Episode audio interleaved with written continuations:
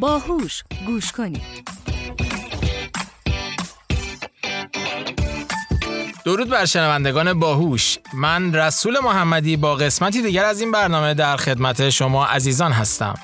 قصد ما توی پادکست باهوش افزایش آگاهی در زمینه کاربردهای هوش مصنوعی در کسب و کارها و راه حل‌های موجود در این حوزه است. شاید شما هم با من موافق باشید که یکی از مهمترین بخش‌هایی که هوش مصنوعی وارد اون شده حوزه پزشکیه. اما واقعیت اینه که فناوری هوش مصنوعی تو حوزه پزشکی اصطلاحاً هنوز نوپای و برای ایجاد تحولات معنادار لازمه تا به قسمت‌های کلیدی‌تر در این حوزه وارد شد. میهمان باهوش این هفته ما مبین شاطریان، پژوهشگر فعال هوش مصنوعی در حوزه سلامت که تا به حال موفق به تولید نرم افزارهایی برای کودکان بیش فعال و همچنین تشخیص بیماری‌هایی که منجر به درد مزمن میشه شده. سلام مبین جان، خیلی خیلی خوش اومدی. سلام رسول جان، خیلی ممنون که منو به برنامه خوبتون دعوت کردین. همچنین به شنوندگان عزیزتونم سلام عرض میکنم. امیدوارم که برنامه خوبی واسشون باشه. درود بر تو.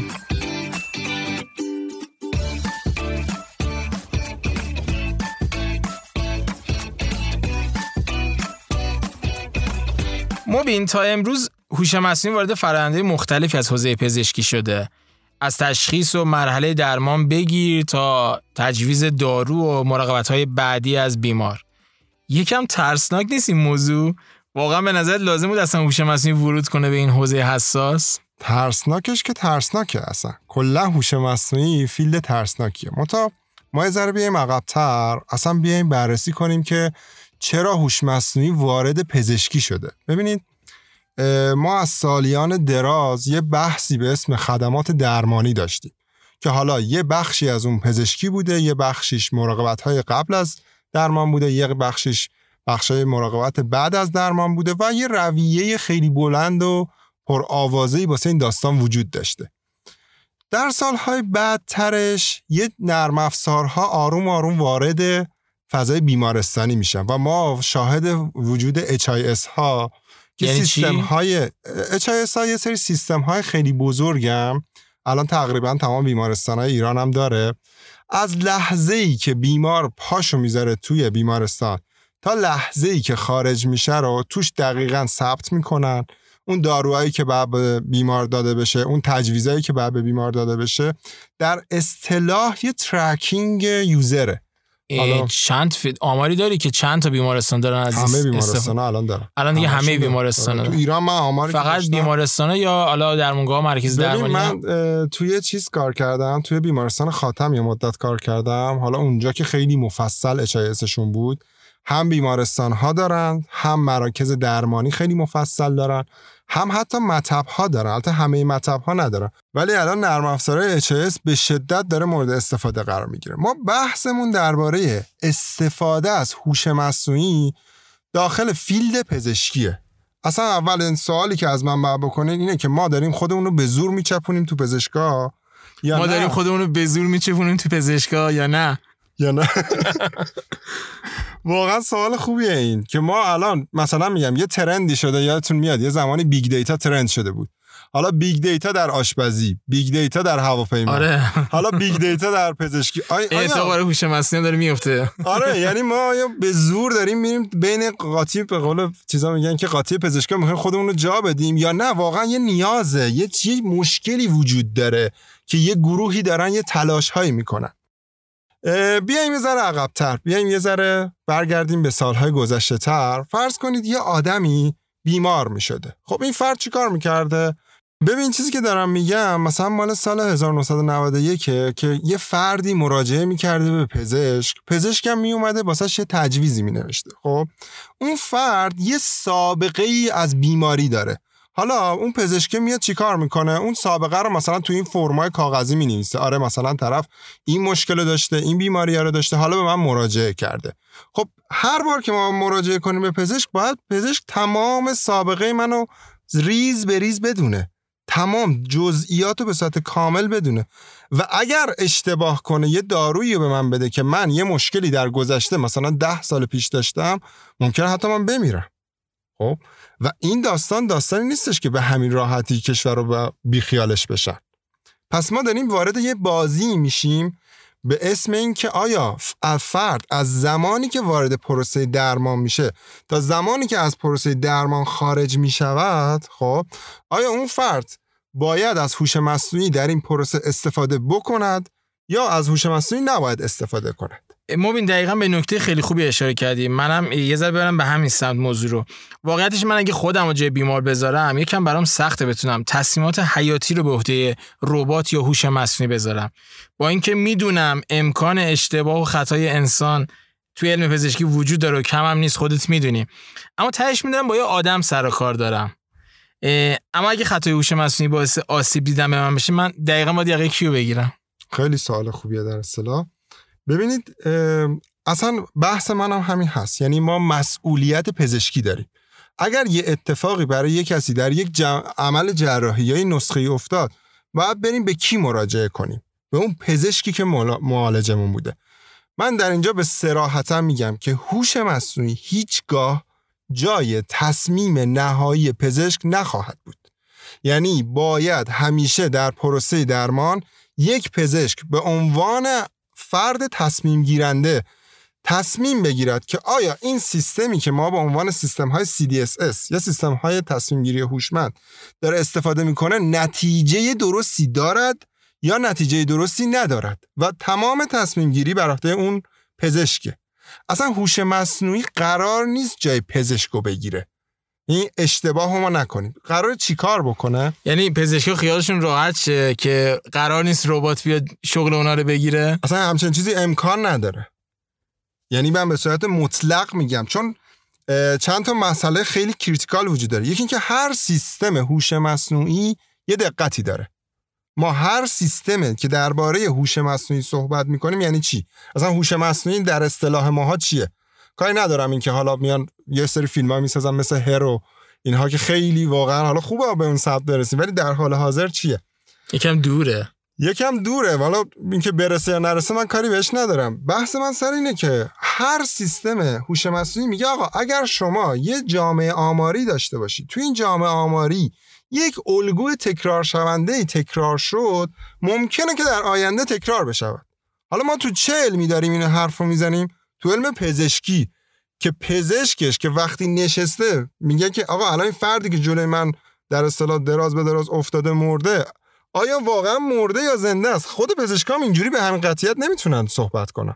یعنی ما داریم راجع به علمی صحبت میکنیم که عدم قطعیت داره. پزشکی همینجوری عادی صفر تا صدی نیست. مثلا میگم یه نفر ممکنه بهش پنیسیلین بزنه درجا بمیره و ما اینو داریم، تو گزارشات پزشکی هم داشتیم.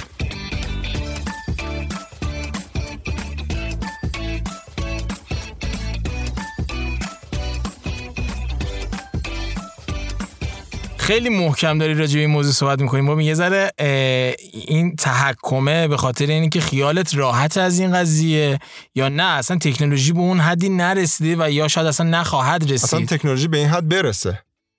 اصلا تکنولوژی به این حدی برسه که دقتش از دقت پزشک بالاتر باشه، جای اون رو نمیگیره. اون میشه کمک ابزار. ببین ما تمام سیستم‌هایی که توی هدف ما از ورود به ساختار پزشکی جایگزینی نیست، اصلا هدف ما ساخت ابزار. آفرین، هدف ما کمک کردنه. آره یه موضوع دیگه که حالا من دوباره خودم میذارم جای اون بیماره، من یه جایی به درک احساسات و ارتباطات عاطفی با پزشکم احتیاج دارم. اینو که دیگه هوش مصنوعی نمیتونه من بده. یه وقتی از من حالم بده میخوام یه سری مشکلاتمو به پزشک اعلام کنم، علائممو بگم بهش. اینجا شاید اصلا نیاز باشه که من با یه حسی اونو بگم و پزشکمو از با اون حس ارتباط برقرار کنه. این این دغدغه است به نظرت؟ دو تا بحث داریم. ما اگه تو بحث سایکو بخوایم وارد بشیم یه بحثه، تو بحث موارد غیر سایکو بخوایم وارد بشیم یه بحث دیگه است. یه مقدار چون نمیدونم با پزشکا درگیر بودی، باشون کار کردی، نه. یه مقدار شخصیت این پزشکا اینطوری نیستش که بیمار که وارد میشه بشینن باش درد دل کنن. یعنی در حال حاضر هم همچین چیزی خیلی وجود نداره. آره ولی از عواطف احساسی من، از ریاکشنای من اون متوجه میشه من حالم چطوره. من نمیگم با من بشینه درد دل کنه. اون عواطف احساسی تو بررسی نمی‌کنه. من ریاکشنای من، یعنی من یه زمانی عصبانی‌ام. دیدی یه وقتی یه دکتری به من میگفت من یه بیماری داشتم، اومد بهم گفت آی دکتر من همه جام درد میکنه، من حالم بده، داغونم. گفت باشه برو بیرون، تو هیچ چیز نیست. خب این این یعنی این اون منطقه است، استنتاجه است، اون احساسه است، داره یه ریاکشنی آنالیز میکنه. اینجا که هوش مصنوعی نمیتونه کمک بده. خب ببین تو پزشکی ما یه بحثی داریم به اسم علائم، بهش میگن نان وروال و علائم وروال. اگه حالا اشتباه نگفته باشم یعنی علائمی که شما باید مثل کاراگاه، یعنی یه پزشک مثل کاراگاه اون علائم رو تشخیص بده و یه سری از این علائم ها رو خود بیمار اعلام میکنه. ببین من مثلا تو تزم بحث من سر مدیریت درد بوده. مدیریت درد یه واقعی که رخ میده اینه، دردا ریفرالن. یعنی چی ریفرالن؟ یعنی تو دستت درد میکنه ولی واقعا دستت درد نمیکنه، کمرته که درد میکنه. به اینا میگن دردهای ارجاعی. تو وقتی میری پیش پزشک میگی آی آی دکتر دستم داره میشکنه، میگه آقا تو اصلا دستت سالمه، کمرته که درد میکنه. خب تو فرمش اگه بدی دست بیمار، کماکان که این کار کردم دیگه، بیمار اگه پر کنه میگه کجا درد میکنه، میگه دستم. پزشک که پر میکنه میگه کجاش درد میکنه، میگه کمرم. پس اصلا اینطوری نیست. پس یعنی در دنیای واقعی هم پزشک‌ها با عواطف آدم‌ها دسترسی ندارن، یعنی کاری خیلی به اون صورت باش ندارن، به علائم کار دارن. میفرستنت آزمایشگاه، تو بگو من سرم درد میکنه یا نمیکنه، میگه برو یه ام آر آی بگی، ام آر آی تو میاد نگاه میکنه، اگه اتفاقی باشه بهت میگه، اگرم نباشه کاری نداره، تو بگی آی سرم آی پام، کاری اصلا نداره. البته تو حوزه روانشناسی کلا داستان فرق میکنه، چون اونجا دیگه واقعا درگیر احساساتن. ولی ببین نگاه کن، ما وقتی وارد پزشکی میشیم خیلی داستانها پیچیده است. یعنی یک پزشک، من من این معتقدم چون من با پزشکا کار کردم، کار پزشکی در ایران به شدت کار سختیه، چون نه شما سابقه گذشته افرادو داری، نه تریسش کردی، نه میدونی اون آدمه چی کار کرده. حالا بعد بیای بزنی با چهار تا علائم تو پنج دقیقه تشخیص بده یارو چه مریضی داره. واقعا بعضی از پزشکای ایران واقعا در حد معجزه دارن کار میکنن. من اینو واقعا بهش معتقدم. بازم موضوع رو بردی به سمتی که من دلم میخواست. مرسی. اول یه چیزی که همیشه منو به عنوان یه بیمار آزار میداد این بود که هیچ وقت خودم به پرونده پزشکی خودم دسترسی نداشتم. حالا اگه به صورت الکترونیکی بود که فبحل مراد. این مسئله فارغ از این که میتونست حالا جزئیات سوابق بیماری منو بهم نشون بده، همینجا تو همین موضوعی که خودش گفت، تو مراجعه بعدی به پزشکم میتونست بهم کمک کنه. حداقل حداقل پزشکی میدونست من قبلا چه بیماریایی داشتم، پیش چه کسایی رفتم به عنوان متخصص، چه داروهایی استفاده کردم، به چه داروهایی حساس بودم. اینجا فکر میکنم هوش مصنوعی میتونه کمک کنه دیگه. به قول قدیمی‌ها میگن ای بشه گفتی هنرش رو نیز بگو. حالا بریم سراغ هنر. حالا چرا هوش مصنوعی بیار تو پزشکی؟ سوالمونه. یعنی من این همه گفتم پزشک پزشک پزشک پزشک باید باشه و این قرار نیست جای اون باشه. حالا میخوایم بگیم چرا هوش مصنوعی داره وارد پزشکی میشه.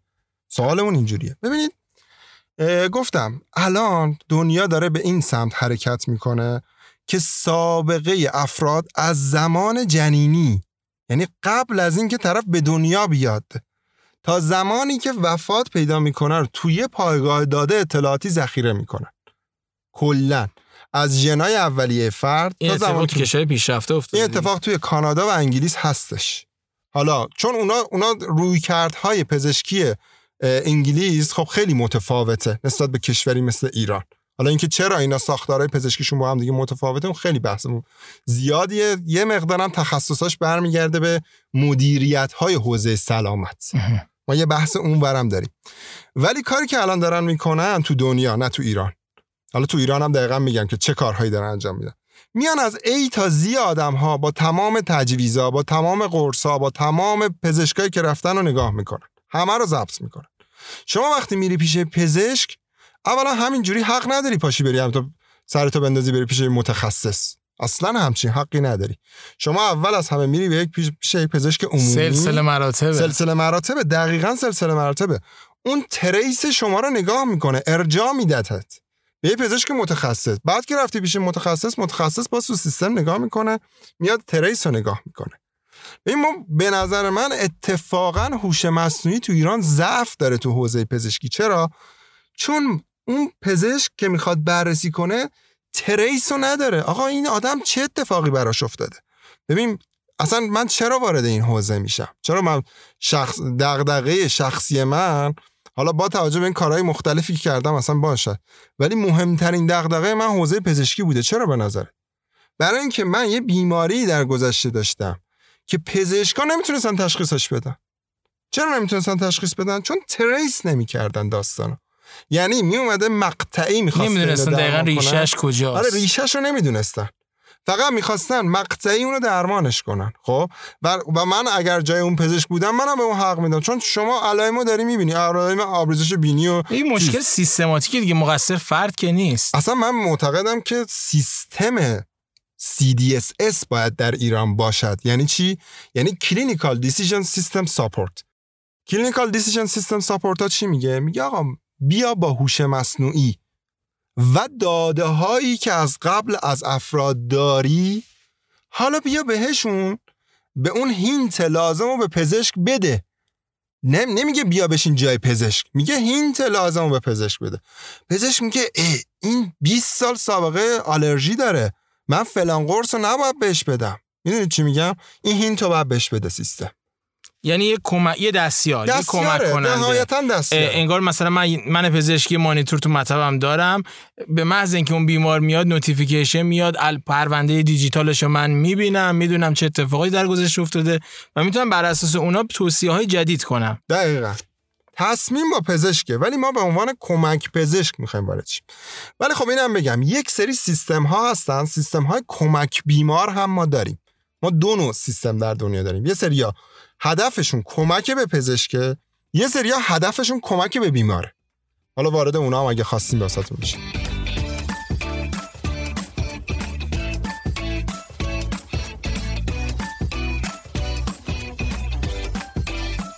مبین الان برای پیشگیری و هشدارهای قبل از ابتلا به بیماری خاص کاری شده توی کشورمون، یا حداقل اگه تو کشورمون نشده توی دنیا؟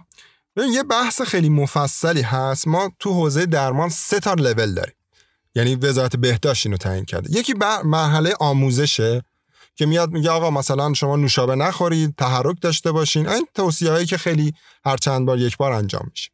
یه حوزه دیگه داریم به نام اسکرینینگ یا غربالگری. یعنی چی؟ یعنی که آقا قبل از این که فرد مبتلا بشه به بیماری ما بیایم یه تشخیصی روش بدیم، بگیم آقا نگاه کن تو الان کبد در در آستانه تبدیل شدن به کبد چربه.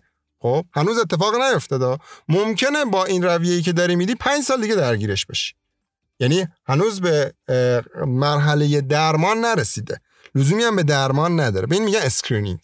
ما تو اسکرینینگ واقعیتشو بخوای انقدری که فکر کنی وزارت بهداشت قوی نبوده و کاری شده. پس کار شده، مثلا یه بحث کنترل فشار خون بوده، یه بحث الان دوباره بحث پایش قند خون هستش. ولی این که شما خودت هر سال آزمایش هم بگیری، وزارت بهداشت برات نگرفته، خودت رفتی گفتی واسه من آزمایش بنویس. یعنی الان سیست... خب فکر نمی‌کنی که دلایلش بودجه‌های هنگفتیه که باید صرف این مسائل بشه؟ خب ببین نکن تو مثلا میگم یه میلیارد میای هزینه میکنی، در حال از اون ور هزینه درمانت کم میشه. احه. درسته؟ الان به نظر تو مثلا دو تا کفه ترازو بذار، بگو آقا من صد هزار نفر ممکنه در آینده کبد چرب بگیرن. اگه قبل از این که کبد چرب بگیرن من اینا رو تحت درمان قرار بدم بهتره یا وقتی کبد چرب گرفتن؟ مسلماً قبلش. مسلماً قبلش. و این چیزی که تو تمام دنیا بهش رسیدن، گفتن آقا افراد برای چی انقدر روی مثلا میگم مباحث ورزش و المپیک و فلان و دو میدان اینها توجه وجود داره؟ برای اینکه وقتی آدما ورزش میکنن، تحرک پیدا میکنن، احتمال ابتلا به بیماریاشون کم میشه، هزینه درمانی کاهش پیدا میکنه، دولت‌ها لازم نیست تو این زمینه ورشکست بشن. حالا توی سه تا مرحله که گفتم، یه مرحله آموزش داریم، یه مرحله غربالگری داریم، یه مرحله درمان داریم. تو اسکرینینگ میگم معمولا کسی که خیلی کار خاصی نمیکنه، مگر اینکه مثلا یه شرکتی باشه سالی یه بار یه مثلا آزمایش خونی بگیره، یا مثلا شما بری یه دکتری بگی آقا واسه من یه آزمایش خون بگی. در این حد ما کلا اسکرینینگ داریم تو ایران در حال حاضر. و مرحله سوم که بحث درمانیه که فرد مبتلا شده، حالا داره میره به پزشک میگه یه طور خدا دست به دامن تو بشم که منو درمان بکن. مبین، موافق این موضوع هستی که یکی از مزیت‌های خیلی مهمی که شاید هوش مصنوعی بتونه ایفا کنه اینه که تصاویر رادیولوژی بیاد بدون اشتباه تفسیر کنه؟ میخوام ببینم درست این مسئله چقدر اصلا شدنیه و چقدر توی این حوزه پیشرفت کردیم. بذار یه مثال خیلی خوبش واسط بزنم. اگه یادت باشه قدیما ما می‌خواستیم بریم دندون عکس بگیریم چیکار می‌کردیم؟ یه دونه از این چیزای سه در دو بود میذاشت تو دهنمون، بعد با یک ببخشید یک کثافت کاری وای میستاد اینو میگرفتیم تک تک دندونا رو عکس میگرفتیم، بعد حالا عکست خوب در میاد بعد در میاد. نمیدونم یادتون هست یا نه. خب الان جدیدن که اگه برین فقط یه دونه اینطوری گاز میگیرید، یه دونه چیزو، یه دونه میله رو، این به صورت سه بعدی میاد دور سر شما میچرخه و یه عکس دو بعدی میده. خب شاید برای شما که کننده نباشید خیلی چیز عادی باشه، ولی دقت کنید یه چیز سه بعدی یک خروجی دو بعدی به شما میدهد. یعنی چی؟ یعنی عکس‌های متوالی پی در پی گرفته میشود، این عکس‌های متوالی پی در پی رو هم دیگه انطباق داده میشه و یه عکس واحد به شما تحویل داده میشه. خود این هوش مصنوعیه. حالا کاری ندارم این دستکش از خارج میخرن میارن، ولی همین کار یه پردازش تصویر میخواد که عکس‌ها رو متناسب با هم بچینی کنار هم دیگه یه دونه عکس واحد تشکیل بدی. حالا این تو مرحله عکس برداریه. منتها من صحبتم بحث تفسیر بود. من یه مثالی بزنم شاید شنوندگان احساس کنن جوکه، ولی عین واقعیت که برای خود من اتفاق افتاده. من یکی دو سال پیش همسرم پاش شکست و ما رفتیم یه بیمارستان خیلی خوب تخصصی تو این حوزه. دکتر انقدر سرش شلوغ بود وقتی ما عکسو بردیم گفت کدوم دستته؟ گفتیم دکتر عکسو نمیبینی، بیم پا رو که میبینی. یعنی میخوام ببینیم انقدر این مسئله بعضی وقتا حالا اینجا خیلی تأثیر تو سلامتی فرد نداره، تصمیمات پزشک خیلی حیاتیه. هوش مصنوعی تو تفسیر عکسای رادیولوژی چه کمکی میتونه کنه؟ دو تا بحث من اول جواب بدم. باز ببین من با این بازم مخالفم، چون توی صدا و سیما و حالا رسانه‌های گروهی اینها خیلی پزشکا رو میکوبن. اصلا من با این حرف موافق نیستم. یعنی من اصلا تخریب نبود، این اتفاقی که بر من افتاده. انقدر سرشون شلوغه، یعنی من اصلا کاری به پزشک و غیر پزشک ندارم. الان روزی دویست نفر بیاد پیش شما بگه سلام علیکم، شما آدم هستی جوابشو بدی یا نه؟ خب این اتفاق تو خیلی از مشاغل میفته، نمیشه اینجوری دفاع کرد. من میتونم قانع نشم؟ خیلی اذیت کننده است. آره ولی خب کارشه. این اولین بحث. دومین بحث اینه که ما واقعا همچین سیستمایی در حال حاضر هم داریم.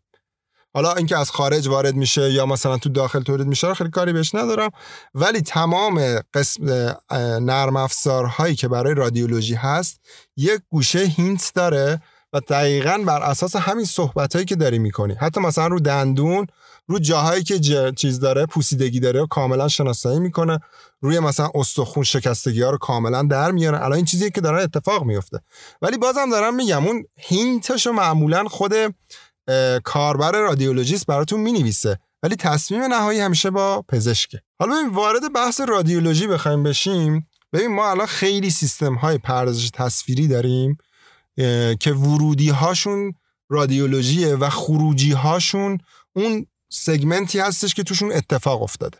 این بحث رو ما توی بحث‌های مثل سرطان خیلی داریم. مثلا تو بحث ماموگرافی انقدر مقالات مختلف، انقدر دستگاه‌های مختلف توی این حوزه وجود داره که نمیتونم واسهتون بشمارم. چرا مثلا اونجا زیاده؟ ما توی چون میدونید که احتمال سرطان سینه توی بانوان خب خیلی زیاده. خب و هر چقدر سرطان زودتر شناخته بشود درمانش راحت‌تره. واقعا ممکنه یه پزشک از توی اون ماموگرافی نبینه، خب ولی چون میان الگوهای افرادی که مبتلا به سرطان بودن و در نمونه‌های خیلی زیاد میارن، امیدوارن که بتونن با یه دقت خیلی بالایی تو مراحل اولیه اسکرینینگ تشخیص بدن که فرد داره ابتلا پیدا میکنه به, بیم... به سرطان. پس لذا این چیزی که داری میگی توی رادیولوژی به وفور داره استفاده میشه و همش هم مبتنی بر هوش مصنوعی. ببین نگاه کن باز با هم تعریفت از هوش مصنوعی چیه؟ ایمیج پروسسینگ آیا جزء هوش مصنوعی هست؟ قطعاً. ایمیج پروسسینگ دارن، بعد تطبیق الگو دارن. میتونه باشه دیگه. بعد ما پترن ریکگنیشن داریم. یعنی یک پترن مثلا یک از خیلی از ماژولای پردازش تصویر استفاده میشه. بس ببین رادیولوژی آره درگیرن. رادیولوژی اصلا پردازش تصویر رسما. مرسی مبین شاطریان عزیز که مهمون باهوش این قسمت ما بودی. امیدوارم که همراهان ما این برنامه رو دوست داشته باشن. مبین موضوعی بود که دوست داشتی راجبش صحبت کنی و من ازت نپرسیدم؟